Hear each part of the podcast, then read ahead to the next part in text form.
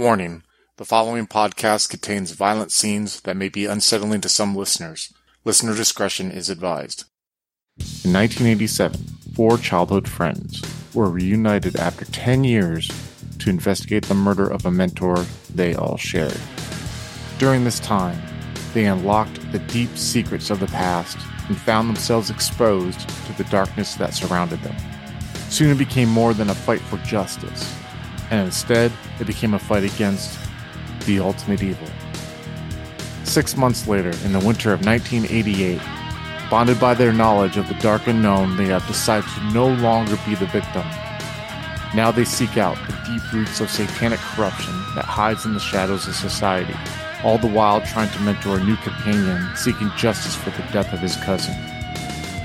Institutionalized is the second story arc in the Chronicles of Darkness first edition story, The Ultimate Evil, set in Bismarck, North Dakota in 1988. Join us in this tale of satanic horror with Wayne, played by Adam, Che, played by Andrew, Alex, played by Mitch, Michael, played by Slavic, and the newcomer Derek, played by Tillman. If you'd like to contact us, you can find us on Twitter at twin underscore cities underscore VTM and on Facebook and Discord at Twin Cities by Night. If you'd like to help support the podcast, you can find us on Patreon at Twin Cities by Night. We hope you enjoy.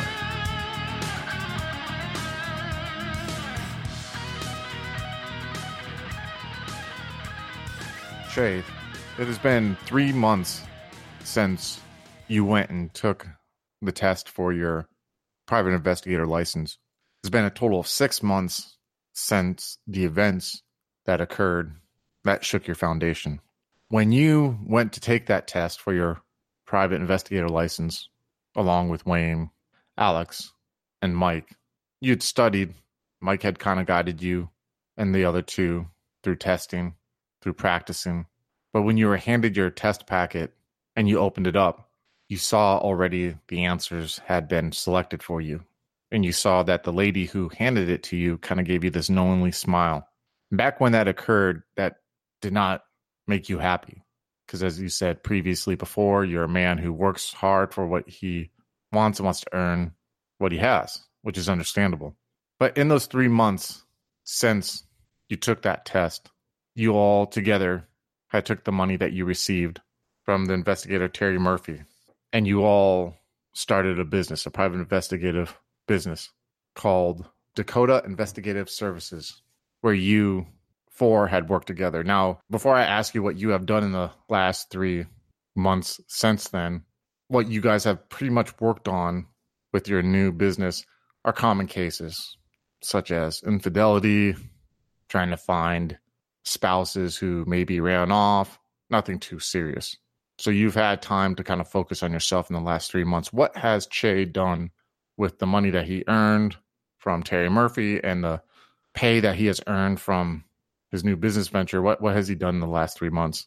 Che quit his job, right? No more janet janitoring. He wasn't uh it wasn't something he wanted to do anyway, you know. He purchased a very small like um well small home, you know, like a cabin almost, just kind of out in the uh Lakota territory. And uh he's been kind of just living on his own, you know, just uh like it doesn't have it doesn't have electricity except through a, a you know a generator. It's not it's it's not squalid, but it's not like glamorous by any means. And so you know he chops wood and and has a fireplace that he keeps warm at, and just like just lives out here, kind of like a frontiersman almost, you know, and just gives him some solitude, very much needed solitude. Um, he doesn't mind other people, but uh, it's like an escape for him to to just go home and not be bothered and know that if he wanted to, he could just spend the next couple of days just away from all people. Is that kind of how he has been processing what he saw six months ago? Does he think about that anymore? Does he kind of just block it off, or how's he been handling the events that occurred back then? That's yeah, that's his that's his coping mechanism here, but um, it's left him just angry. And another another thing he's done as sort of like uh, trying to find some sort of like direction whenever when like with these with these cases with the um with the private investigation firm he um he he volunteers every time to be the to be the guy who's like shadowing people and snapping pictures and just kind of staying back and watching and observing oh yeah caught this dude cheating snap some pictures but it's he's he's taken it maybe a little step further than that in that this meredith woman maybe sometimes he follows her just just to see like you know he he he is very suspicious. You know, he thinks something is wrong, that she's clearly like one of these things. Even if there is no sign of that, you know, he would have been he would have been just every now and then like he'll like, oh, you know, it's a day off, like maybe maybe maybe I can I can wait to uh pick up some supplies and I'll actually spend this day following and snapping pictures and seeing where she's going, who she's talking to and meeting with and that kind of stuff. Yeah, because that makes sense because she is really the only direct correlation thing that exists that is tied or has been tied to Calvin Welkstetter. You know, like eh, she's the only representation of the horror that you guys saw. Now, is she connected or not? That is yet to be seen. But you and even if he saw something, he wouldn't even know what to do with that. You know, he's he's not really sure exactly why he's doing it. It's just this like like he's suspicious and he's just like get, like waiting for that aha gotcha kind of moment, which may or may not ever come. Yeah, and I feel in a way not that he's doing it. I don't feel his actions are sad. I feel that he's doing the reason why he's doing it is sad. Does that make sense? I feel like he is trying to like you said, he doesn't know what he would see. He wouldn't. He doesn't even know what he would do with if he saw something. But it's just like this. La. It's like a, almost a desperate, desperate attempt to be in control. You know, to be to to a little bit to be witness and to understand. It's almost like a man who is lost in a way. Not saying that Che's lost, but the fact that he's just silently following this woman and he doesn't know why and he doesn't know what he would do if he saw anything but it's like just this desperation to to somehow get an answer because really there are no answers for what you guys witnessed. There isn't. There's no rational explanated answers that can be explained as of now that you have found out as to why that happened. That's just the facts of the matter right now. And you guys witnessed this dramatic event and now are just left on your own so I find that I can see very a lot of scenes where Che slowly like just watching her go about her business, seeing her interactions with like some government officials or nice dinners or lunches, or just seeing her go about her way and just feeling I don't know, it's melancholy, I'm sure. Does he feel a sense of melancholy at times when he does watch her? I know he's angry and I understand that anger that he feels at the time, but when he watches her and he spends those countless long hours just in his Jeep doing that, like what what does he feel when when that's happening? I don't know. I wouldn't describe it as melancholy. Hmm. Just because he's he's driven by this this just anger, hmm. and right now, like it's he's putting the blame on her. You know, hmm. because like, oh well, you know, it's your fault because you didn't do anything, you didn't say anything, you didn't speak up, you just let things happen. So this is your fault. And so he's just waiting. He's like he's he's patient. You know, he's his his way of uh, of acting here is just to wait and wait for her like her to fuck up is how he sees it you know? And so it's it's kind of like his whole um his whole way of uh life is just kind of he he takes it. He's a survivor you know? He's consumed. Yeah. Yeah so okay. he's he's just pushing through patiently waiting for you know the ball to drop. Oh no uh, okay i understand now. So it's that the i can see that you know the intensity that that consumes him while he does it's the, that build that fuels that patience almost like he's hunting like he's stalking like you said and not in a creepy weirdo kind of way but more in a predator prey kind of way just waiting for her one slip up. I get that. Now as a witness to this i find it sad in a way because i understand this is a man trying to grasp and trying to get answers you know to something that he can't explain. So thank you for that insight that that actually helps me out a lot. Now where che stays at is on the Standing Rock Reservation. That's where he purchased his cabin at. Standing Rock Reservation is almost like a territory in a way that's south of Bismarck in the Dakotas, and was given uh, given to the Native Americans back in the 19th century. There's different towns that are within the Standing Rock Reservation, and the town that Che lives in is in Fort Yates. That's where he has his cabin that is kind of like he said, secluded, has this generator, kind of has some trees by there, and it's definitely not in a neighborhood whatsoever. Fort Yates has a very small population that shrunk a lot during the 70s. And it's mainly known for having a water treatment plant for the Standing Rock Reservation that is in there. So there's some people who live in that area who work in the water treatment plant. But like like Che has said, and like I am reaffirming, it's it's kind of sparse. It's not really overly crowded. Now, Che's grandfather, his house where the scene, the sweat lodge scene occurred and remembrance is also in Fort Yates.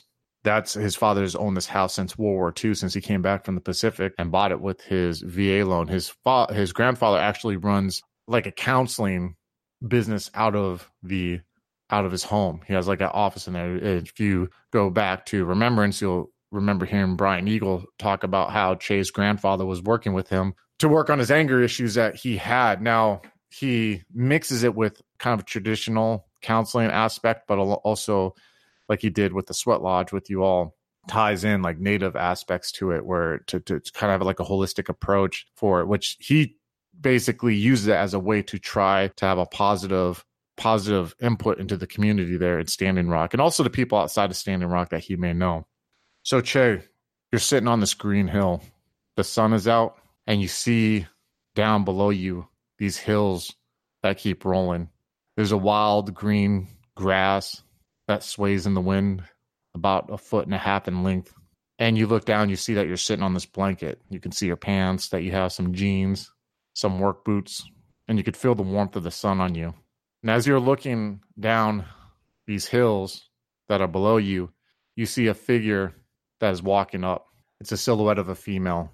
You see she has this bright yellow dress on, and the wind is blowing her hair gently behind her. She's a native and you slowly start remem- remembering her and realizing that she's walking up, you recognize her to be Christina Eagle. This was the woman who was murdered back in 1977, who you had dreams of before and had visions of before. And you see that there's a smile on her face as she gets to the hill that you are at, as she starts walking up it. And you see she's coming up upon the crest of the hill to where you are face to face. And you try to look up at her while you're sitting. And you find it's hard to make out her features because you see the brightness of the sun is glaring behind her.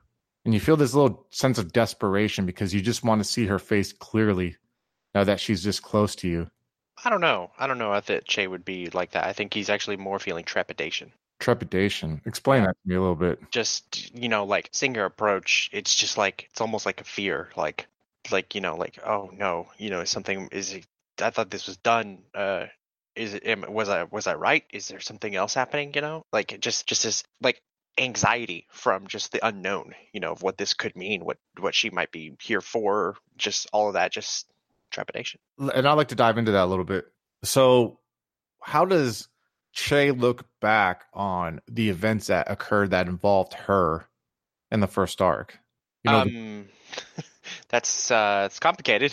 like she he doesn't understand.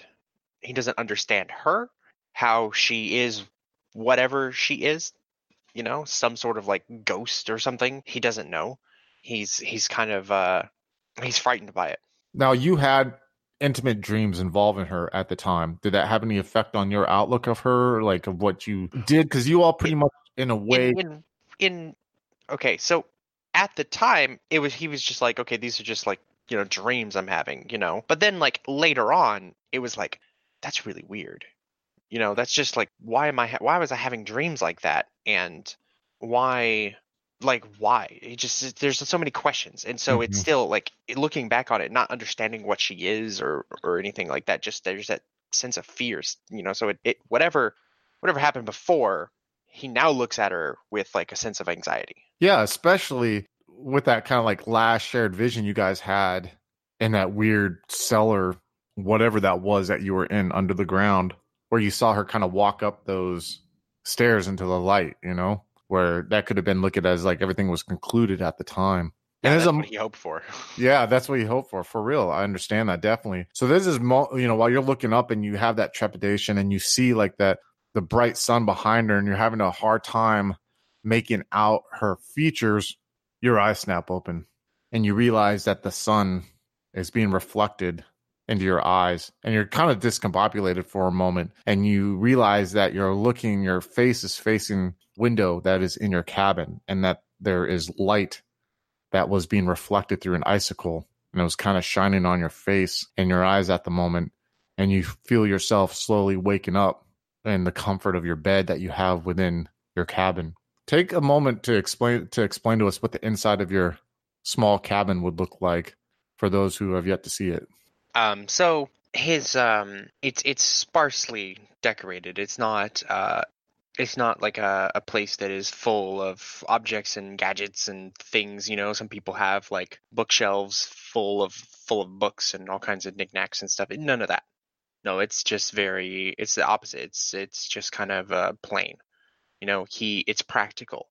He might have you know like the clothes he was wearing last night just like strewn out on the floor still you know like next to his boots and and you know the, there's like a, uh, a a coat rack with uh you know a couple of different uh coats hanging on it there's um there's a there's a gun rack with a couple of guns a couple of hunting rifles and a shotgun you know just uh, a pistol that is also right next to his bedside within easy reach that he can grab. He um he's very um he's very cautious these days. Understandably so. So when you get up in the morning, what's usually your morning routine before you even leave your cab uh, your cabin? Do you have any kind of routine that you go through and do in the morning or?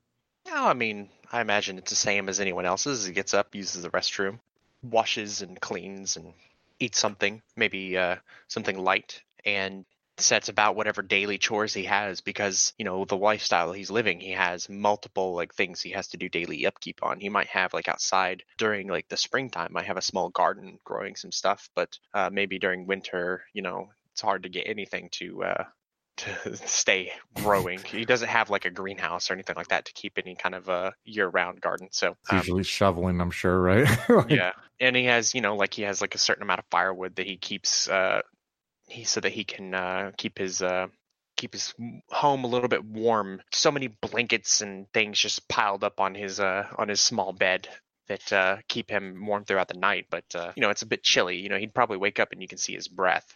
For sure. And when you wake up and you get out of the warm confines of your bed and you make your way towards your bathroom, you see like on this small, sparse, like little round, like kitchen table that can only really fit two or three people. If you tried, you see this manila folder for uh, kind of like a case that you've been following a guy on, taking pictures on about a a man who owns a local shoe store business. The owner's name is Charles Buckley. He basically his wife had an idea that she he was probably cheating on her.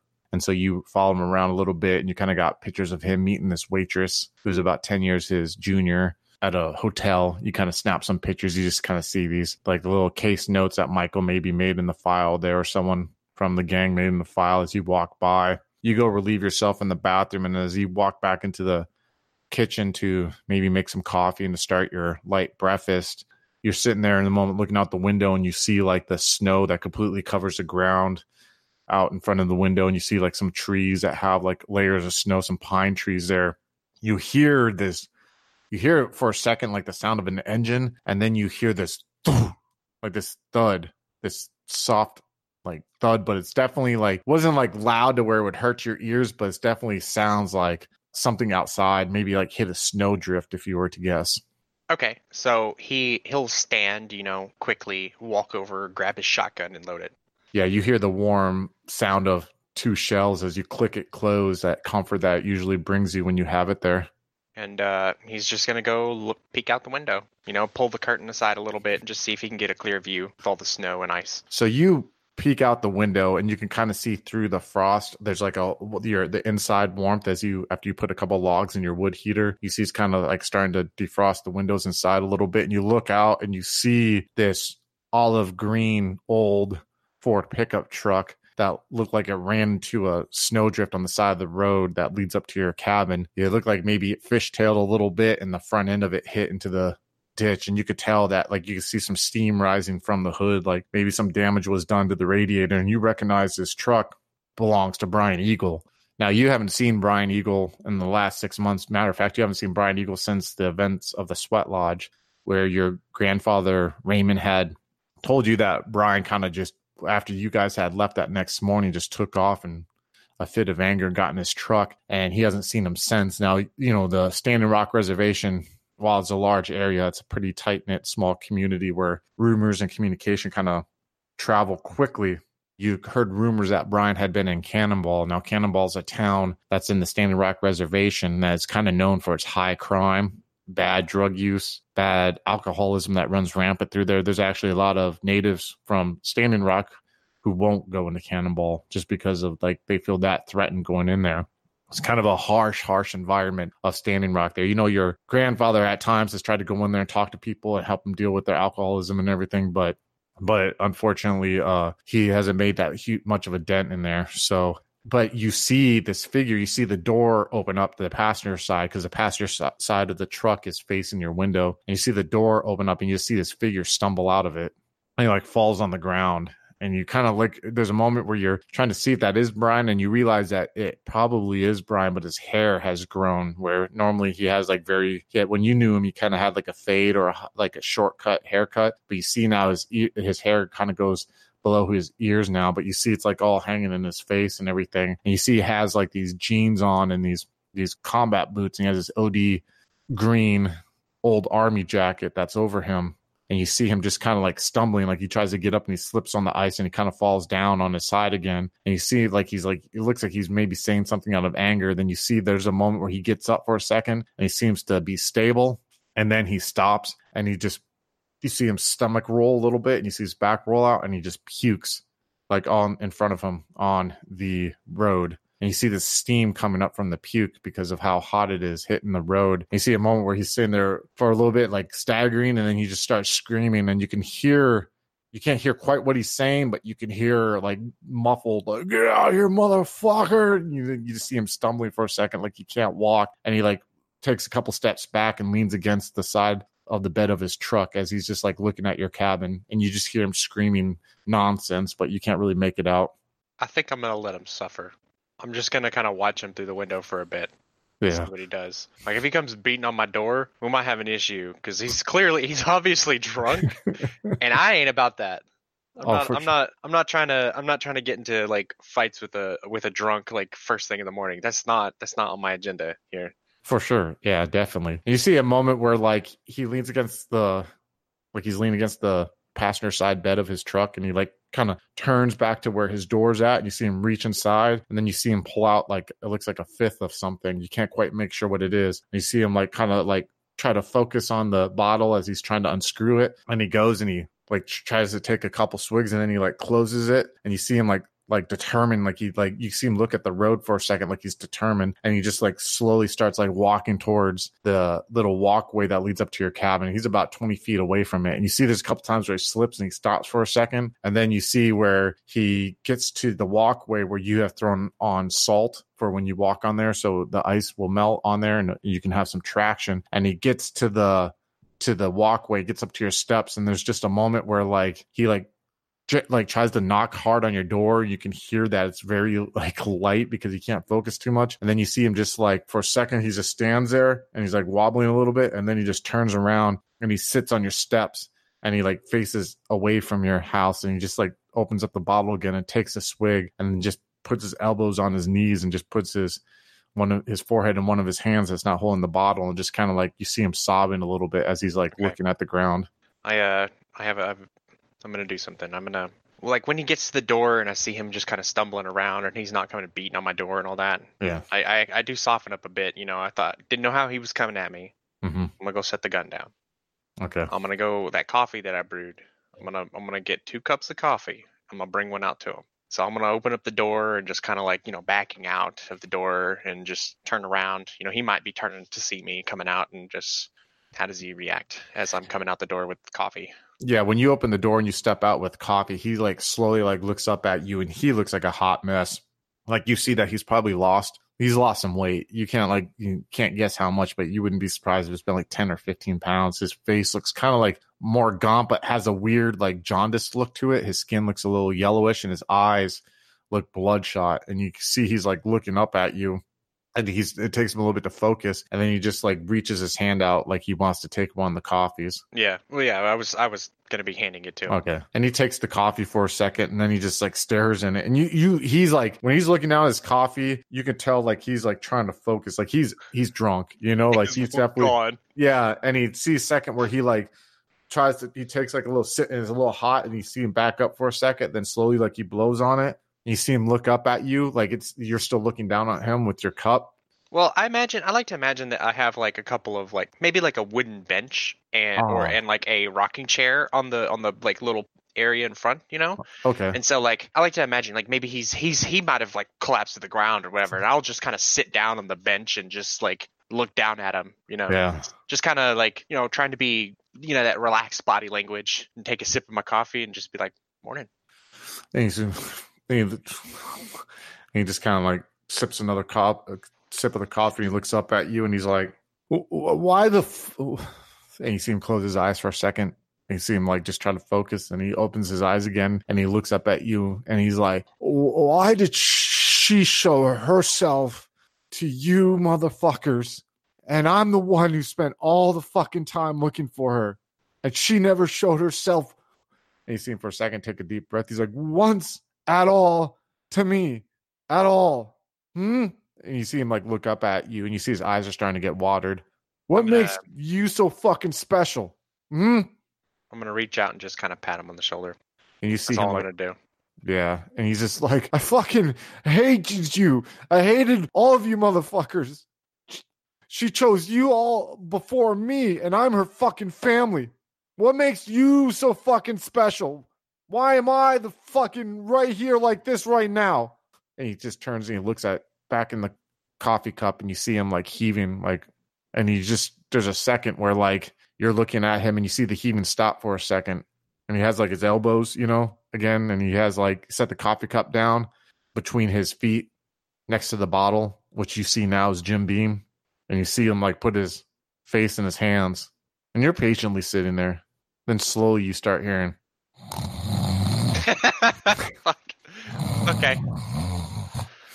All right. So uh, when she starts snoring, I'm gonna stand up and like I guess you know coffee's quickly cooling, you know, in this this Oh, yeah. So it's really cold. Yeah. I'll start trying to uh, drink it down. I'll go back inside quietly, and what I'm gonna try and do, because I don't I don't have a phone, but there's a payphone down at the corner store that I can Okay. walk down there, give a give somebody a call. I don't know, maybe I'll call um, an officer to come pick him up, or shoot, I don't even know what what do you do in this situation. I don't know who to, his family is. You know, like only I know, only family of his I know of is dead.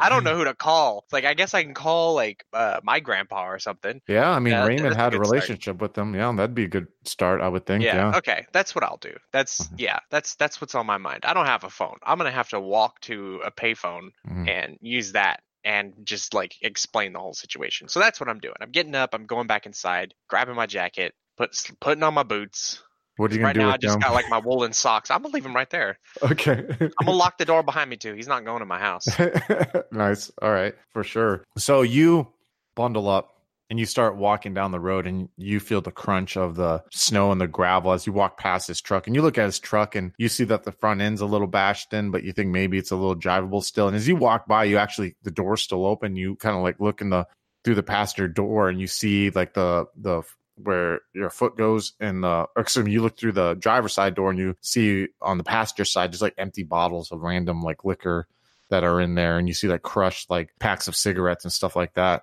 i'm gonna make sure his keys aren't in the ignition Yeah, they are, but you can i'm gonna like, take him out Okay, i'm yeah, not i'm not letting him drive away either for sure. So you continue your walk and you walk about a half a mile and you get to the like this little convenience store that's on the in Fort Yates there and you see oh, that oh can i can i say that i maybe like grabbed like a blanket and put it over him as i walked away yeah, that's I would think that's a good move there for sure. Yeah, definitely. because it's cold. It's and cold. It's February in North Dakota right now, so it's like definitely like below. So, you know what I mean? And so like, I mean, he's warm right now. He has a lot of alcohol in him, but you definitely wrap this blanket around him, and he's still snoring there. You know. Yeah, but I'm not bringing him in my house. Yeah, okay, that's a smart move. Yeah, for sure. And so then, um, you walk down, and you get to this convenience store where there's a AT and T payphone, and you know your grandfather's phone number by memory now, as I you everybody knows their phone numbers by memory in this. Like, in this day and age. yeah, sure. So then you dial the familiar numbers to your grandfather after you put in a quarter, and you hear his voice come through. And you hear, "Hello, Grandpa. yes, yay, how's it going there, Chayton?" Uh, uh, it's a weird morning. So I I need you to uh, come by my place. Everything okay? I I don't know. Uh, Brian Eagle. He uh showed up drunk at my doorstep. Oh, God, he's damn. uh he's not in the right state. Uh, crashed uh, slid into a pole. But I think something it maybe busted his radiator or something. He's uh he's out of it, passed out in the cold. How's he look? Um, like he hasn't been eating. Jeez, poor kid. All right, I'll be there. Uh, give me like twenty minutes, okay? I'll be there. I'll I'll, I'll let him sober it up at the, at my house, okay? Yeah, I'll see if I can get him inside. All right. Well, don't, you don't. If he's acting violent or whatever, don't don't even. If he's out, I, I, I'll be there soon. Don't worry about getting him out. Just make try to keep him as warm as you can if you want to. It's your call, though. I don't want I'm you to not put. gonna let him suffer. The, oh, You oh, taught me better than that. oh, well, thank, thank you for reminding me. and he just smiles. He's like, "All right, I'll be there." Um, hopefully, this is a first step of getting him back on the right track. I've been hearing some, been hearing he's been a hot mess over there in Cannonball. You know, so I don't know. Hopefully, there's a coming back from this. We'll see. And just kind of here. hear. you in a bit, Grandpa. All right. And he hangs up. And you go slowly walking back up as you see your breath come out as you walk back over to your cabin. And as you're kind of like, there's a like kind of a curve on the road, and then you see where what probably happened was that he was trying to turn the left curve to go up in front of your cabin, and he didn't, and he he hit the snow drift. That was pretty because there's huge snow drifts that are on the side that you know from plowing and everything that are about six seven feet high on both sides of the road. So you Oh, slowly he just did a snowdrift. Okay. yeah, he just hit a snowdrift. Yeah, Oh, that's Uh, not as bad, but yeah, yeah, No. yeah. Still not good. yeah, and so you walk around the curve and you see the silhouette of the figure still as it was with the blanket over, and then you get up to the front steps. What are you doing? I'll kind of try and shake him awake. There's a moment where you shake him and you see like he kind of loses the stability li- of holding his head up, and he kind of like snaps him conscious a little bit, and he just kind of like looks up at you like confused for a little bit. But come on, come inside. It's warm. Mm, and he just kind of like sticks his hand out like he needs you to help him up. Yeah, I'll help him up. All right. And you see like you help him up, he still has the blanket around him. And as you like get like pull him up and you get him like, you know, he kind of leans into you a little bit, you just smell like the overbearing smell of like body odor and like his breath, like he hasn't brushed his teeth in a while, and you can smell the hot fumes of the Jim Beam that kind of the bottle fall fell fell over on the steps. It didn't spill because the top was on. And uh as you like help him up towards the front door of your cabin and you unlock it and you bring him in and you have like this i imagine you have like a rocking chair that's in there maybe Well, the, the rocking chair is actually just on the porch. Now Oh, the have a like a like a one of them like like rec- recliners, you know, and then like a small like two seater like love seat style style couch, Mhm. and that's about like the only uh like seating, you know, really besides the the little small dining table that he would have, Hmm. and just kind of put him over into the recliner, you know, just set him in. I'm not gonna recline it or anything, just set him back in it. all right and he, you kind of set him into it and he right away just goes back to sleep while he's sitting in there and you just hear this kind of gentle snoring coming from him and about 15 minutes after that you hear the creak on your porch front steps and you kind of look through your window and you see the familiar silhouette of your grandfather raymond as Oh, he he's like stealthed up, man. I would I thought I would have heard the car. Oh yeah, well yeah, you probably heard the probably heard the truck. I forgot, like it's a road that's close to it. But yeah, you hear the engine of his truck, and you come up and you hear it get turned off. You even you at, at this point you've heard the sound of like his door close and him get out so much that it's a familiar sound. Then you hear the creak of the steps, and you hear uh, a knock on the door uh, from your grandfather. I will be answering this with coffee as well. Mhm. And you open the door and he kind of smiles at you and takes a cup of coffee and he walks in. Now your grandfather's kind of he's smaller than you and he's kind of slender. He's about five foot seven, five foot eight, and about 120, 130 pounds. He's not like a big imposing guy, but he has one of those people whose personalities are big, so they like they kind of have a command presence in a room oftentimes when they walk in there. And you see him look up to you and, he, and then he looks down at Brian and just shakes his head and he's like, "Shit, he's out for the count, huh?" He just like you both are just standing there looking down at Brian as he's like in this chair drinking coffee. Yeah, yeah, I think he is. Well, that's a good sign he came to you. I'm not going to lie about that, Che. Did he say why he came to you at all? Uh, he was going on about his sister. No. You know, it's really kind of crazy how much, how much a sense of drive and determination can affect someone when it doesn't work out their way. I mean, he barely knew his sister. He was so young, you know, when she was taken, and but it had such a huge impact on his life.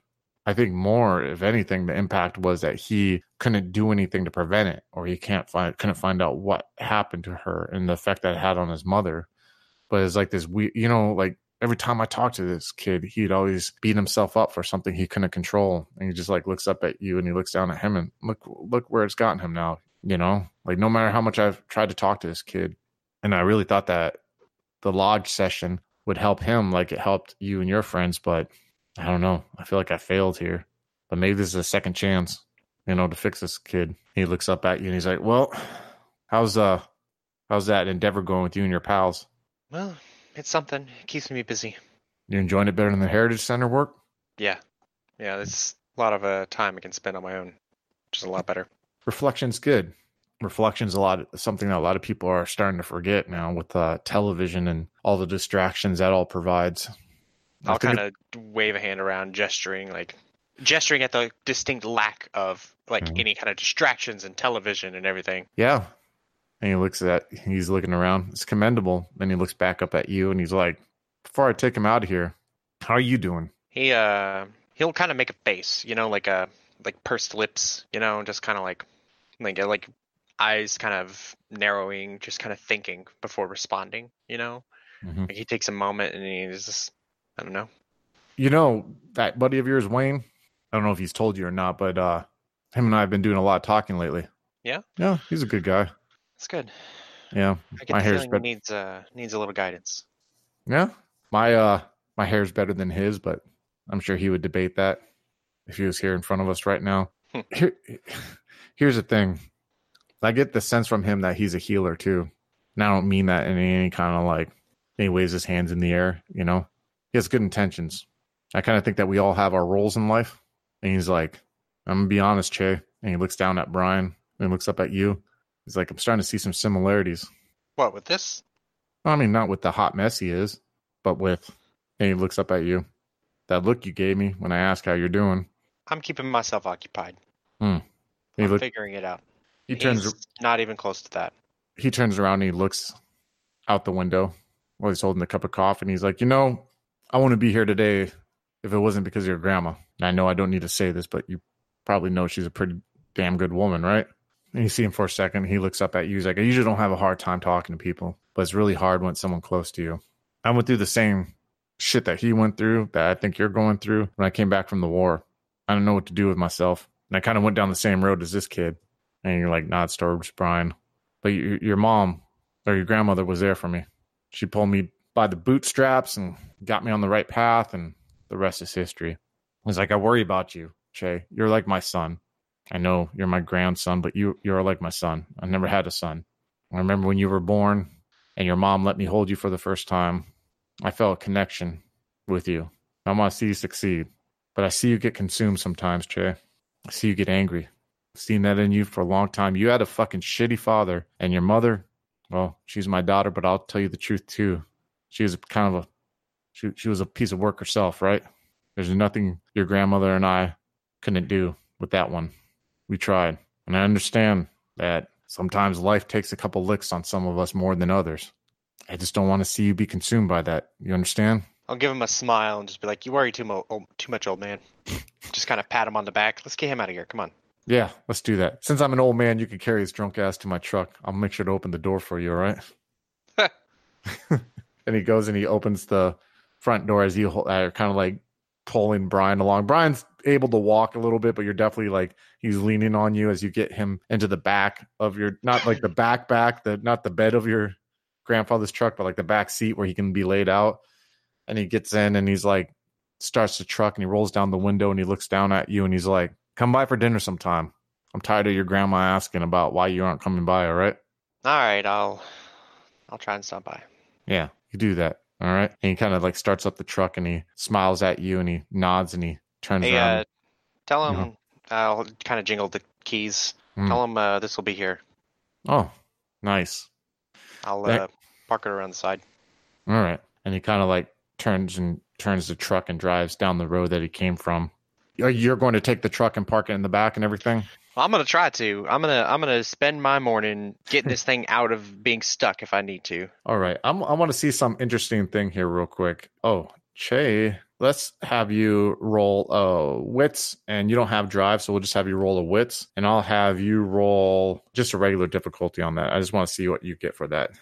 Okay, so I get minus one dice because I'm not skilled in drive. One success. All right. So you're able to like start it up and and you get it and you shift it into gear because that's one of those old shifters, you know, that are actually up high. You shift it and you get it out of the ditch and or out of the stuck from the snowdrift, and you back it up and you kind of drive it to the side of your cabin. It takes you about an hour to do that. You know that your plan was to be around the office around noon of today to meet up with the gang and kind of talk about whatever things that you guys are working on. It's a Monday morning right now, and by the time you get it parked to the side, it's about like still only like nine in the morning.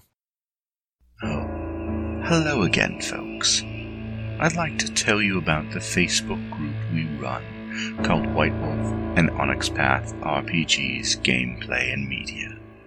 Have you ever wished you could have an easy way to find gameplay videos and podcasts, or just media in general that deals with your favorite White Wolf role playing games? Or have you ever wished you could find a forum to share gameplay that you have recorded? One that won't be drowned out by random posts and discussions, so that your media could get the attention you deserve. The group is specifically run with the sole intent of it being a one stop shop for people to view or share media involving the games we all love. We take thorough steps to ensure the page does not become cluttered and is easy to traverse. The group is already immense and continuing to rapidly grow, with new media being shared every day. Stop on by. We hope to see you there.